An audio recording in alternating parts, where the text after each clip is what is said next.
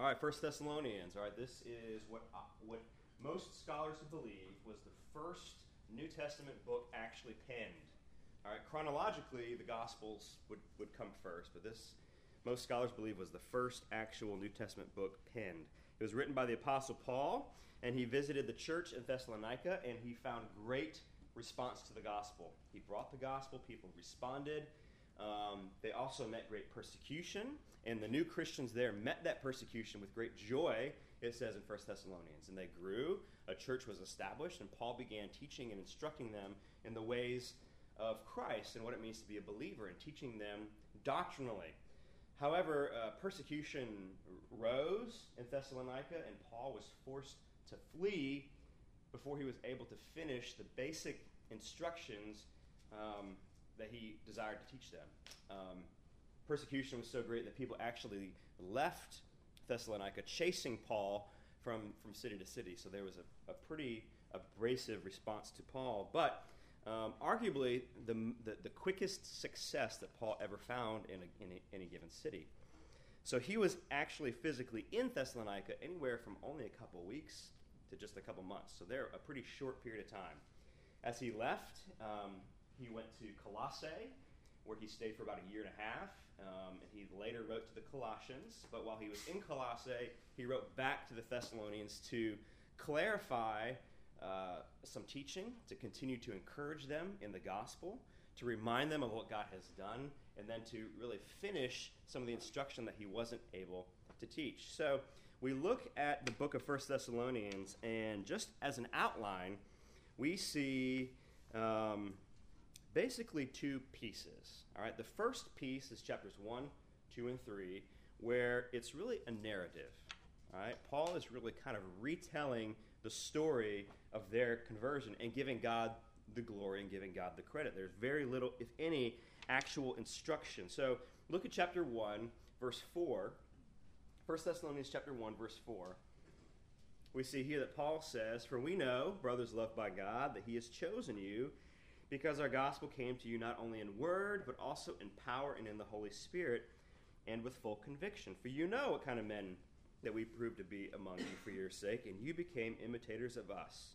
For you received the word in much affliction with the joy of the Holy Spirit.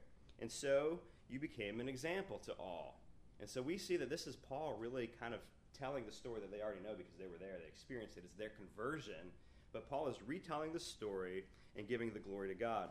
We see in chapter 2, verse 5, Paul goes on to, speak of their, uh, from speaking of their conversion to really giving somewhat of a defense for himself because there were some in Thessalonica who um, were a little put off at Paul's quick departure.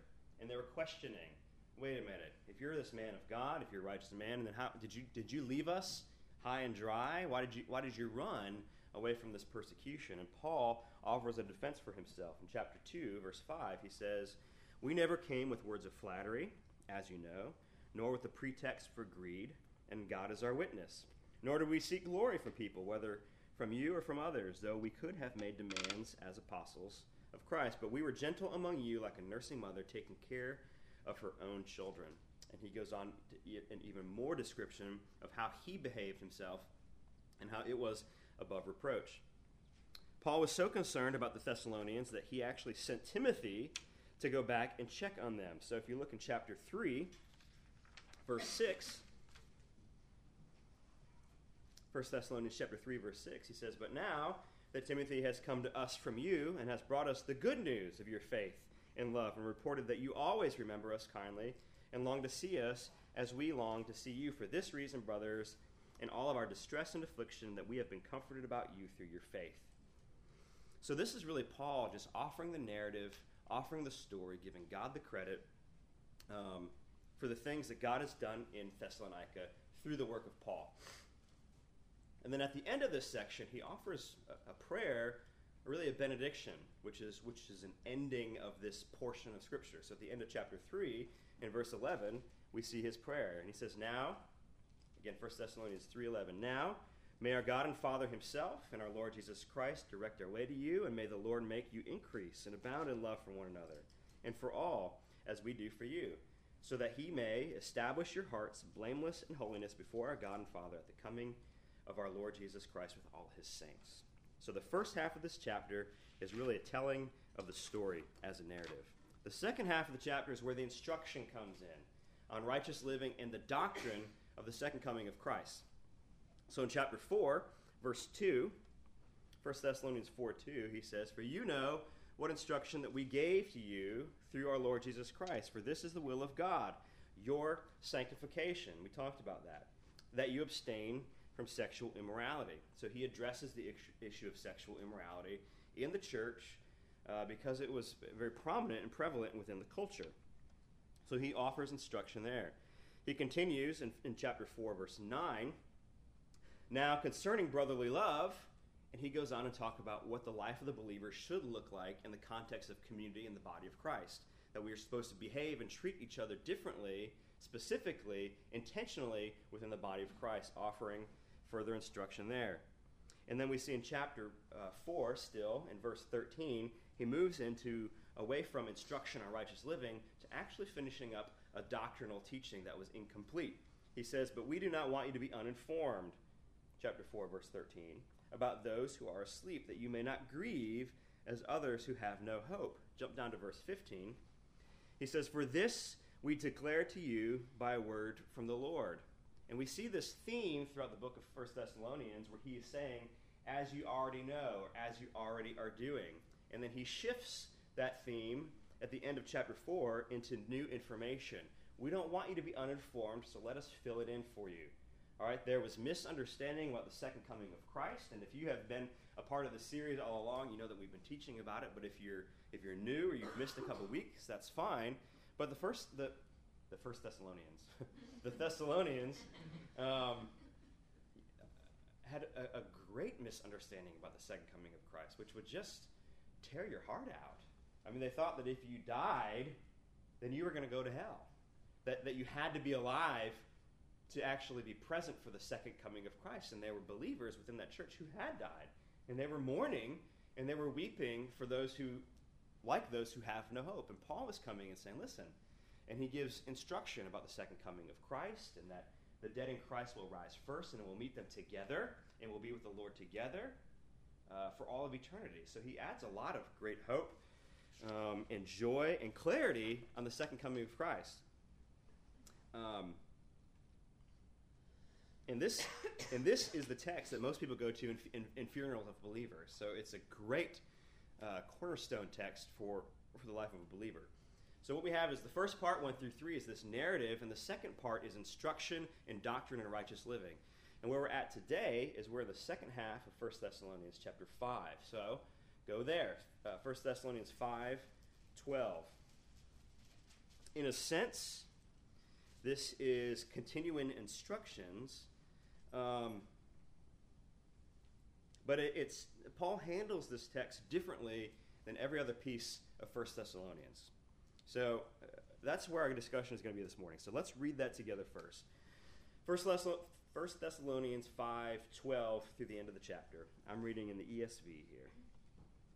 He says this We ask you, brothers, to respect those who labor among you and are over you in the Lord and admonish you and to esteem them very highly in love because of their work. Be at peace among yourselves, and we urge you, brothers, admonish the idle. Encourage the faint hearted, help the weak, be patient with them all. See that no one repays anyone evil for evil, but always seek to do good to one another and to everyone. Rejoice always, pray without ceasing, give thanks in all circumstances, for this is the will of God in Christ Jesus for you. Do not quench the Holy Spirit do not despise prophecies, but test everything. Hold fast to what is good, and abstain from every form of evil. Now may the God of peace himself sanctify you completely, and may your whole spirit and soul and body be kept blameless at the coming of our Lord Jesus Christ. For he who calls you is faithful, he will surely do it. Brothers, pray for us. Greet all the brothers with a holy kiss. I put you under oath before the Lord to have this, this letter read to all the brothers. The grace of our Lord Jesus Christ be with you. Now there are there are really two ways to look at this text. The first way to look at this text uh, verses 12 through 28, is simply a standalone text. If you were to kind of erase all of First Thessalonians and just take this block of text and understand that it is um, inspired, that it is from God, that Paul is the author, and say, what does this text right here speak to me? What is this designed? What was this written for as it pertains to me in Mount Pleasant in 2015? Um, there's good stuff here, valuable stuff here, uh, righteous living kind of stuff here. Um, and so what we what we could do is we could say, I don't know if you picked up on it, but there are there's there's a machine gun effect here of 20 different commands. Did you pick up on that? Um, respect those who labor among you, um, esteem them highly, admonish the idle, encourage the faint-hearted, help the weak, be patient with, with them, don't repay evil for evil, do good to one another, rejoice. Did you see that theme? Pray without ceasing, don't quench the spirit, uh, uh, don't despise prophecy, do everything, uh, but test everything, hold to what is good. Stay, I mean, it's just the boom, boom, boom, boom, boom, and they're not really all that connected. I mean, they're good, but we could we could take that series and just say, hmm, how do we handle this? Why don't we start now a 20 part series? All right, and we're going to start with uh, respect those who labor un- among you. All right, series number one. All right, this is going to take us through next year sometime. Um, so, I mean, we, we could do that, and we would be discussing good biblical things. But the second way to look at this text is to look at it in the context of the letter that it's written, in, in the flow of the letter. I mean, letters are written in a certain way. They're started with introductions and they end with conclusions. And this text is found at the tail end. It is a firing of several different commands, admonitions, imperatives.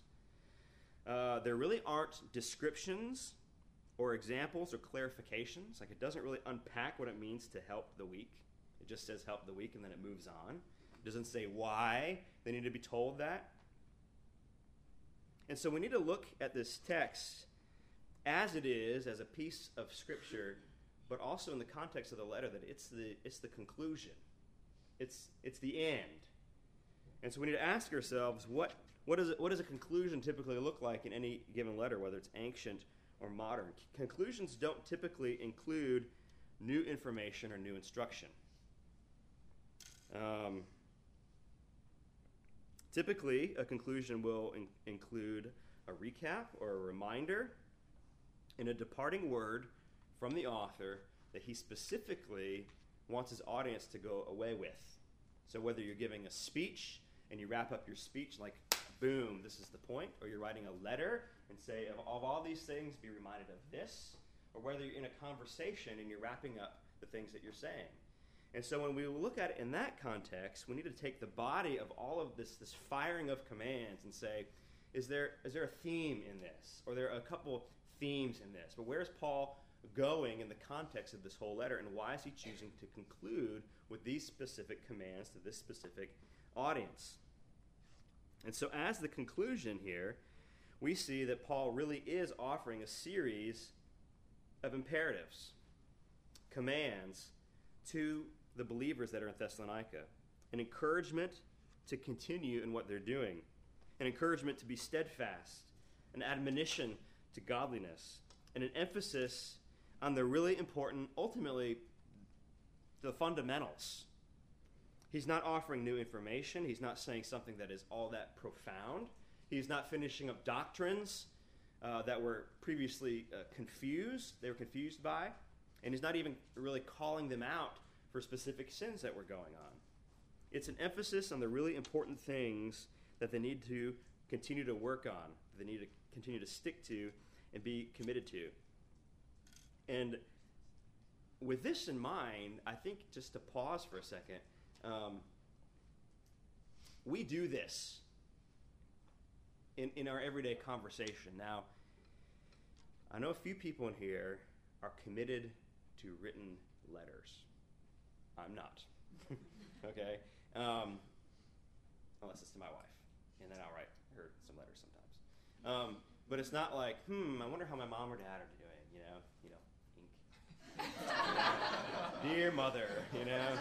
I mean, back in the day, you know, if you're writing a letter and it's and it's to go through the mail and it's not to get to them for you know, I mean, we're talking way back in the day. It might be a couple weeks. Like your your your letter was truly a retelling of, of, of, of how things are going, and you're asking questions, and your and your words are chosen pretty carefully and, and pretty specifically, and even more so, I believe, uh, the, the conclusion. Um, just in just as a couple uh, pseudo silly examples, you know, if, if you're a coach and it's halftime and the football team is in the locker room, and you're, and if you think of that locker room talk, at, I'm, I'm making a silly example here, but like the letter, you know, you're going to address the things that just happened, right, in the first quarter. You're going to address the things that you did wrong. You know, you're going to encourage the things that you did right, and you're going to review and you're going to go over, all right, this is our plan. And the final words of a coach as they're all running out onto the field is likely going to be, go get them. You know, give them all you got. You know, remember the plan. You know, it's not they're not running out there and they're not saying, "Okay, hey, final instructions, don't forget to run the play that you haven't practiced yet." Like no, that happened earlier. You know, he's reviewing, he's giving them the final charge, the final courage, really to go do the fundamentals well. To go out and give it your all. Go out and take the things that you're supposed to prioritize and prioritize them right now. That's my final charge, my final word to you. And all of us here, when we've gone to visit our parents, you're, and, and you're leaving, whether you're in a car or in an airplane, likely your parents have probably said something like, you know, be safe, you know, travel safe. And it's again, it's one of those things where you might kind of say like, okay, mom, like I'm not going to go out and like try to be dangerous, um, like you think I might try to do, but it's, it's, it's not new information. You know how to be safe. You know how to give it your all on the field. But it's that final charge, that final admonition that if you were actually writing it in a letter, you might add clarities to that be safe. Like, stay alert on the road. All right? Make sure that you're the offensive driver, not the defensive driver, because you don't know what other people are doing. You know, don't speed. Be careful if it's raining. You know, my mom and dad my, my, my mom and dad were um, driving down the road. My dad said this to me like this last Thanksgiving. He recalled the time where he and my mom were driving on the road and going a little bit over the speed limit, but it was raining, um, and their car lost control, and they were the 360 thing. Um, and kind of by God's grace and His mercy, you know, they didn't they didn't hit anybody or run off the road or hit oncoming traffic, and they you know car came to a stop in the opposite direction and they were able to turn it around and, and keep going. But my, since my dad had that experience, it's always it's not just to be safe, but like be careful if it's raining. You know, be careful how you're driving. You know, if you're if you're if you're flying, you know, be careful who you're who you're talking to or whatever it is. But it's a lot more meaning, and it's a bunch of things that you already know. But it's a charge from a concerned person to somebody that they love, and they're saying, "Listen, I care about you, and remember the things that you ought to remember for your own sake of growth and safety." That makes sense. Um, you know, even with Evie, our two and a half year old, she's a two year old. She's dealing with two year old stuff. And, uh, you know, she's struggling with the obedience thing. And so we have, you know, if you've been over to our house, we have this, we have some papers on the wall with smiley faces and frowny faces and obedience and, um, and punishments and all those things. And so we use the word obedience and we use the word disobedience. And there's sometimes when I leave in the morning and I kiss her goodbye and I say, I love you, and I say, make sure you obey your mother. You know, she knows that, she understands that. That's not really uh, new information or something that she needs clarity on, but I'm saying, listen, I want you to take this information, I want you to put it on the front of your mind as I'm, as I'm concluding as, as I'm leaving. And that's really what Paul's doing here. Is he's giving a final charge to the Thessalonians and what it means to be a believer in the context of the body of Christ because those things need to, need to be one and the same. So, what do we see in this list of imperatives? I want to argue that we see three themes in this firing of 20 different commands. Go back to verse 12.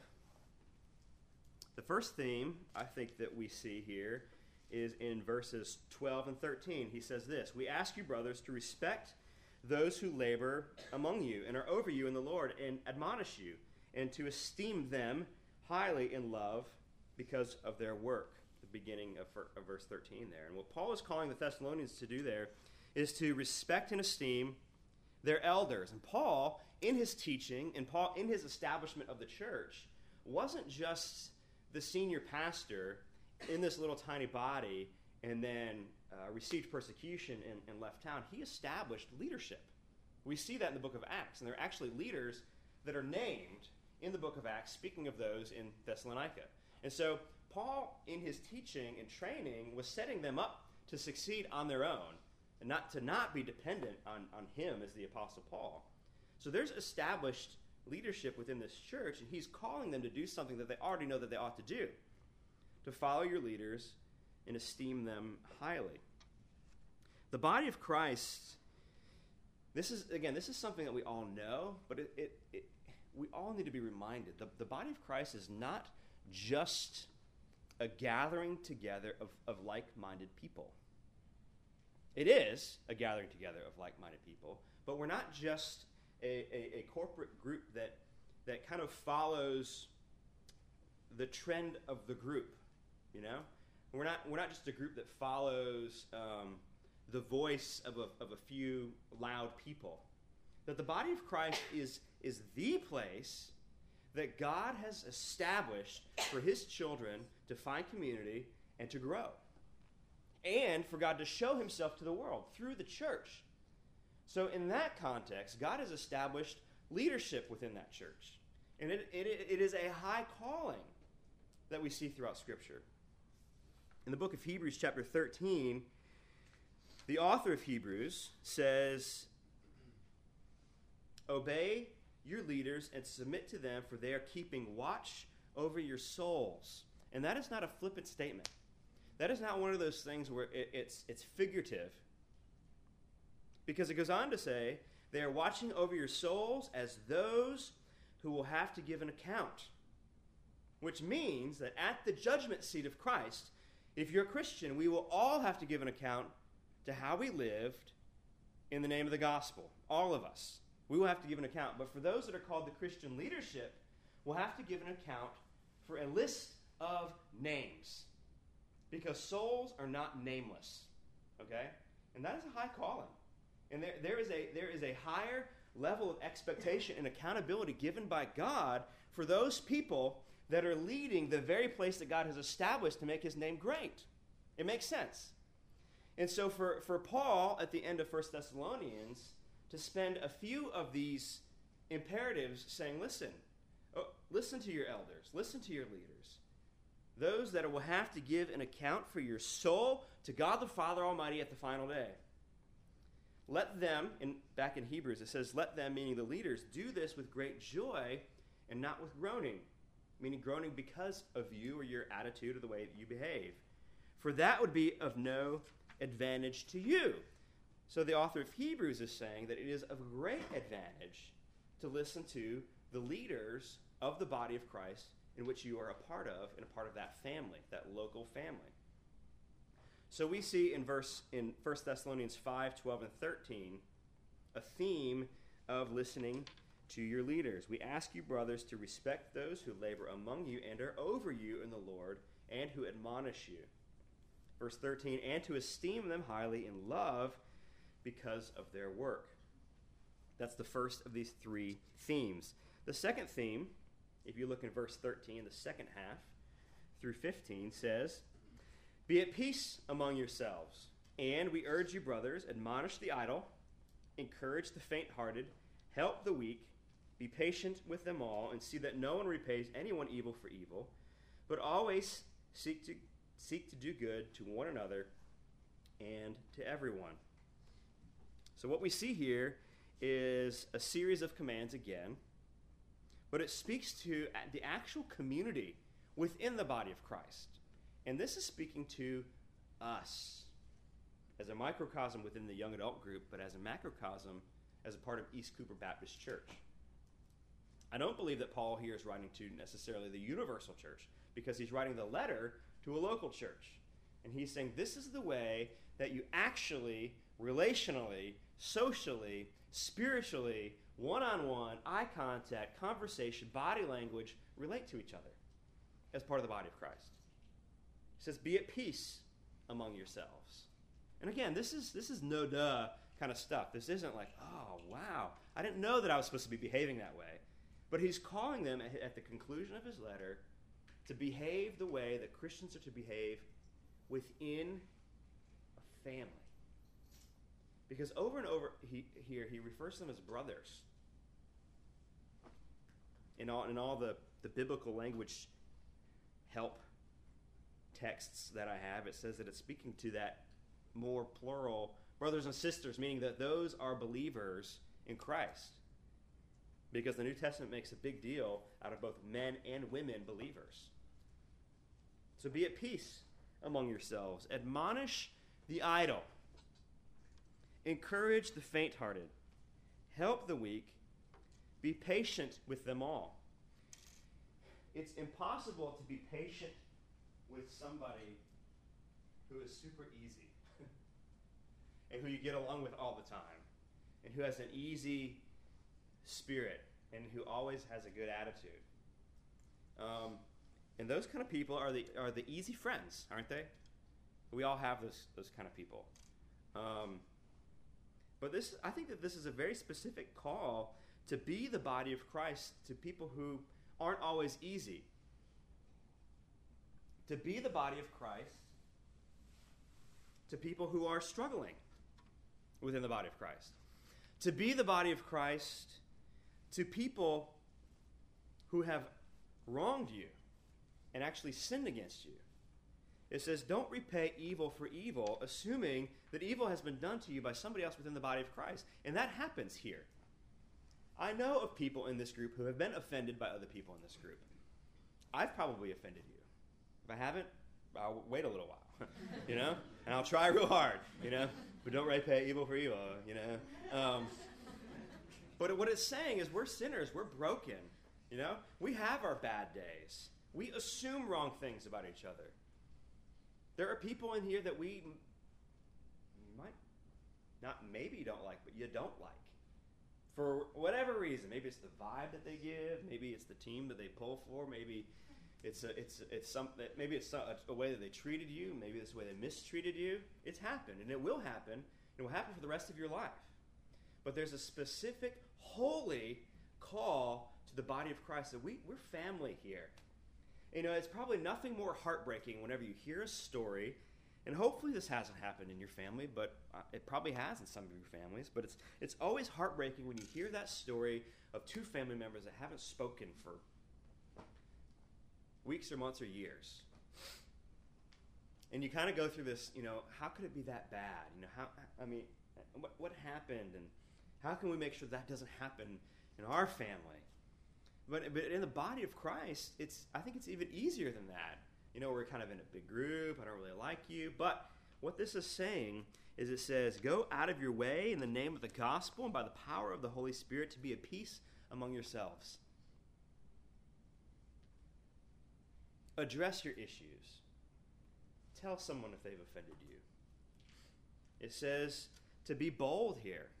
Admonish the idle meaning the person who is not doing in their faith, acting in their faith, pushing themselves in their faith. And you know, you know what that takes? That takes relationship. It takes it takes knowing somebody beyond I recognize you because we go to the same Sunday school class. I said it before, but I mean I don't I don't think that you can encourage the faint-hearted unless you you give a rip about them. and I mean, and I mean, give a rip about them more than, of course, I think I do believe that we all in here have a general care for each other, but there are certain people that you care for in this group more than others, and that as as a body, as a family, we're called to develop that further, so that those people that you care about in the name of the gospel is is growing, and that we are growing stronger, and that Christ works through us more, and that we represent Him better by the, by the way that we act. They will know we are Christians by the way we treat each other. Seek to do good for each other. This demands community. And again, I'm thankful that God's providence, I feel great privilege in being your young adult pastor. And that, that part of my job is, is not only to do my best at teaching the word, but trying to build a community. And that's why we do community groups. But it's also why we do Connect. You know? That's also why we do the retreat.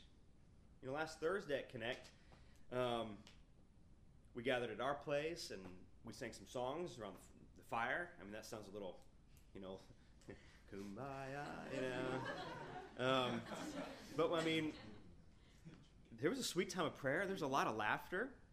Um, we didn't have a, you know, we didn't all say, all right, crack open your Bibles and hit Bible study, but there was community there. It was fun and it was sweet, and people got to know each other. I mean, you could kind of go on and on with other opportunities, but that's why we're doing those things. I mean, it's important to have community within your community group. I believe that's a necessity. Um, but but to, to build that, to grow that, says that your life is centered in the body of Christ. And that is a significant part of your of your of your of your time, of your friend group.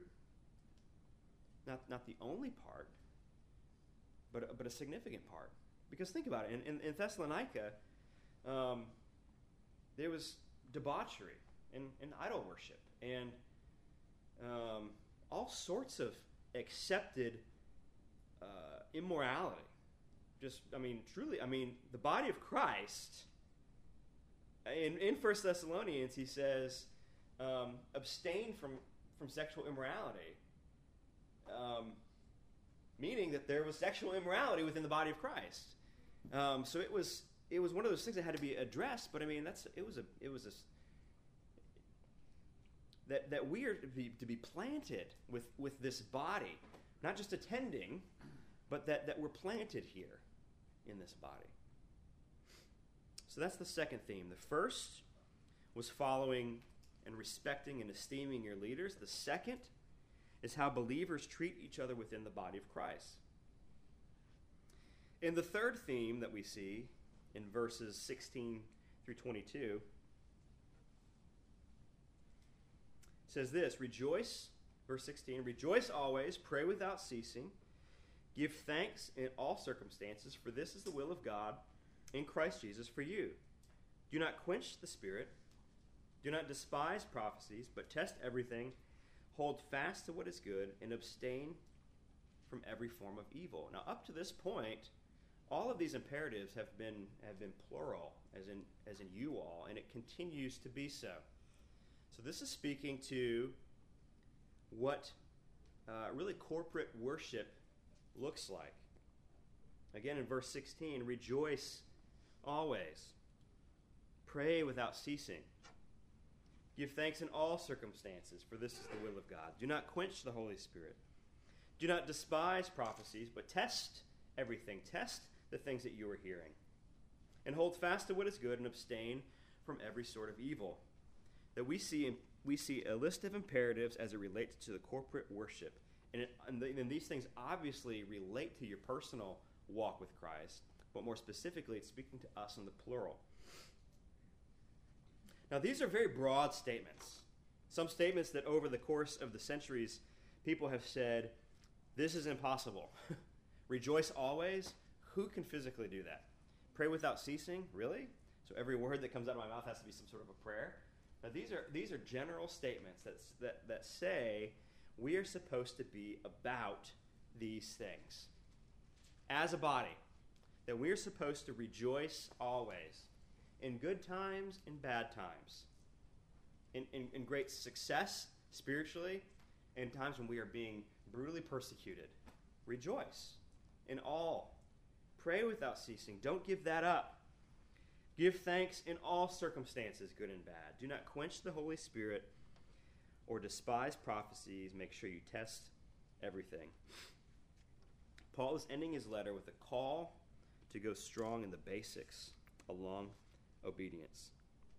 Now, when we look at these three themes obeying your leaders, how believers treat each other within the body of Christ, and what your corporate worship ought to be about. I, I was asking myself questions about these imperatives.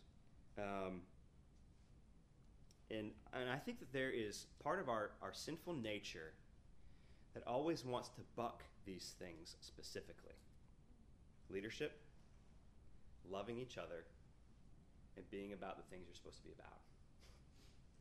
I mean, isn't that just a consistent difficulty? I mean, if you look at, at childhood and adolescence, it's always kind of bucking your parents. If you look at you know your school years, it's kind of bucking the teachers and maybe the coach that you don't agree with or the principal that has it out for you. Um, and it seems like when you get into beyond all of that, you, you kind of buck the, the, the policeman that pulls you over or the man who taxes you at a higher rate than you, you think, or um, our politicians are just, you know, corrupt and just you don't like that. And there's always this sense uh, continuously. Maybe it's your your boss at work who who doesn't like you. Um, this and that I I have a better plan. I know the way things ought to be. If I were in charge, I would do this, and I'm not going to obey this because I think this is the right thing to do. But there's just this continual, and it just lasts through life. It lasts through it lasts through uh, your working career. It happens in your family. Um, this continual bucking of, of leadership. But there's a strong principle throughout all of Scripture, whether it's spiritual leadership, familial leadership, church leadership, and even government leadership, that God says, I establish that. Even the unbelieving governor wields the sword in my name, God says in Romans 13. And that I have ordained him for the sake of my purposes. So give to Caesar what is Caesar's. And it's a problem for Christians. Of course, it's a problem for everybody, but it's specifically a problem for Christians. And we see this in the church. We see people all the time who are upset at pastors or who leave or who don't like this or that. And pastors are not without fault, not without sin, and are not to be in places where they're not held accountable. But even as a staff member, there are several pastors on staff, and I'm not in the upper tier. We kind of have an executive staff, and I'm not one of those guys. And there are times when I, I battle this. There are times when I've been called out appropriately. You kind of need to know your place, Danny, because I, I get myself into think, you know what, I, I know the vibe better. You know, I, this is the way things ought to be. Why are you doing things that way? And it's sinful and it's wrong. And we all have to be reminded of these things because it's a human tendency to buck leadership. It's also a human tendency to not love each other. you know? It's easy to love the people you love, it's easy to love your friends. But that's not what the text is talking about here. The text is talking about loving the difficult person, loving the one that needs to be patient. You need to be patient with, loving the weak, loving the faint hearted, admonishing the idle stepping, stepping outside of your comfort zones, stepping outside of your, your, your, your normal interactions for the sake of the body. And every single one of us needs to be pushed to do that because we don't default to that. There's a word that I hate. I hate it's it's the word clique. you know? And especially doing, you know, student ministry stuff for all those years. People were like, you know, all the cliques, you know, and it's just like, ah. Like but it's, I mean, you see it in adults, you see it in parents, you see it in families, you see it in the senior adults. okay? You see it here. Okay? It's, it's because it's human nature. It's not this group of people who, who have made the, the emphatic decision of saying, hmm, you, you, and you, you're in my clique. Okay, we're going to be over here. Maybe the mean girls philosophy. Okay? But I mean, it's just human nature to just naturally kind of step back and just kind of get with us and ours and, and just kind of be. And it's not that we're specifically hating, we're just forgetting to love. And it can and it can be destructive and it's unhealthy as the body of Christ. And we have a tendency to buck the things that we're supposed to be about. I mean, when I look at my family, there are times when I just kind of want to get done with my household chores. You know, I just want to make sure um, I got all my receipts, and I want to make sure that the yard is mowed. I mean, we need to do those things. We, we really need to do those things. I need to make sure that the bills are paid, and the termite guy is supposed to come next week, and we need to make sure these things. But sometimes I need to be rattled and shaken a little bit, and you know, by Lauren, she does that all the time. Um, just kidding. um, you know, to be about the things that you're supposed to be about first. You know, am I loving my girls as I, as I ought to? Am I being the example? Am I, am I being a man of prayer? Am I being a man of grace? Am I being a man in the Word? Am I loving my wife as Christ has loved the church? And sometimes if I'm caught up with, with secondary things, you know that you know this is not new. We all do that. We need to be about the things that we need to be about. And we need to be reminded of that. Now, Paul moves on in this text to verse 23. And this is Paul's benediction to the second half of the letter. He says, Now may the God of peace sanctify you completely, and may your whole spirit and soul and body be kept blameless at the coming of our Lord Jesus Christ. For he who calls you is faithful, he will surely do it. The great thing about a benediction is a benediction is a final prayer, not just an ending prayer, not just a, hey, let's wrap this thing up because we're done teaching prayer, but a, de- a benediction is saying, you have now received your instruction. Now go forth in the power of the Holy Spirit because of the gospel to accomplish these things. So Paul is not saying here, do better. Do better. Do better. Just just work harder, do better. He ends with the Holy Spirit and in the name of the gospel saying, Now may the God of peace himself, drawing it back away from his list of instructions to you, saying that there's a combining in the process of sanctification, that it is your work, working in conjunction with God through his Holy Spirit to accomplish your sanctification, to accomplish the present form of your very salvation. That you do these things, but it is God who is at work in you to do them. So now may the God of peace himself sanctify you completely.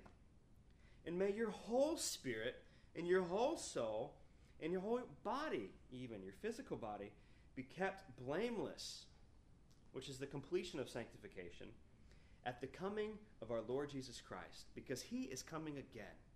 He just finished teaching about that. Jesus is coming again. All of this is going to burn. All of it. And Jesus is coming again. So let that be on your heart and your mind. That's why you're doing these things. And as you do the things that you're called to do, as you're about the things that you're supposed to be about, it is the God of peace who will work out your sanctification and bring you to completeness at the day of Jesus Christ, which is coming. So be aware. And then verse 24, I love verse 24. It says, For he who calls you is faithful, and he will surely do it. So don't look at yourself. Don't look at your own will, even. But he who calls you is faithful. And he will not call you to do something that you cannot do. God isn't in that business. He isn't dangling something out there and saying, hey, come on, come on. Oh, come on, come on, come on, come on. Oh. He, if he's calling you, he's enabled you. And he's faithful. And he will do it. That's the gospel. That when when we trust Christ and, we, and, and that relationship is fixed, it is not just a one and done moment, but it begins a process that we call sanctification where the Holy Spirit is present and active in your heart, your soul, and your mind. Paul ends with another couple commands. It's kind of a final, final instruction. And he very simply says, Brothers, pray for us, drawing attention that he is not um, divine, that he needs to be prayed for as well. Verse 26, he says, Greet all the brothers with a holy kiss. That is not something we do anymore. um, and it is very simply speaking of a greeting of somebody in which you have a special relationship, and that special relationship is the body of Christ. That we interact and we greet each other differently than we do with unbelievers. There have been a few times in my life when I have run into somebody in random places, maybe even in other countries, where we have found that we are both believers, and when we depart, I'm confident I will never see that person again until. You know? And there's something more there. And we kind of lose that because we're kind of around each other a lot. But there's a specialness in our interactions here because we are part of the same family. Verse 27, Paul says, very strongly, I put you under oath before the Lord to have this letter read to all the brothers. And this is just a showing of how Paul fully believes that though he is not divine, he is writing scripture that is inspired by God himself. And we could go into a whole other lesson of how we see other examples from the Old Testament of Paul's writing being identified as scripture alongside the Old Testament. So he is saying, I'm putting you under oath. Don't just take this letter, but read it before the brothers. I'm putting you under oath to do so. May the grace of our Lord Jesus Christ be with you as he ends his letter. So be encouraged as Paul is encouraging his audience to be about the things that we're called to be about, to love the brothers and sisters in Christ, to listen to the leaders that God is holding accountable to you in the local body of Christ and be encouraged in the gospel because he who calls you is faithful and he will surely do it. Let's pray. Father, I thank you for your love. I thank you for your holy word. I thank you that we have the body of Christ. And I thank you, Father, we have community. And Father, specifically, I thank you that we have sweet community here within the young adults. And I ask that you would help us to grow in that in the name of the gospel for our own growth, for your glory, and Father, for the, the, the spreading of your kingdom on this earth. In Jesus' name.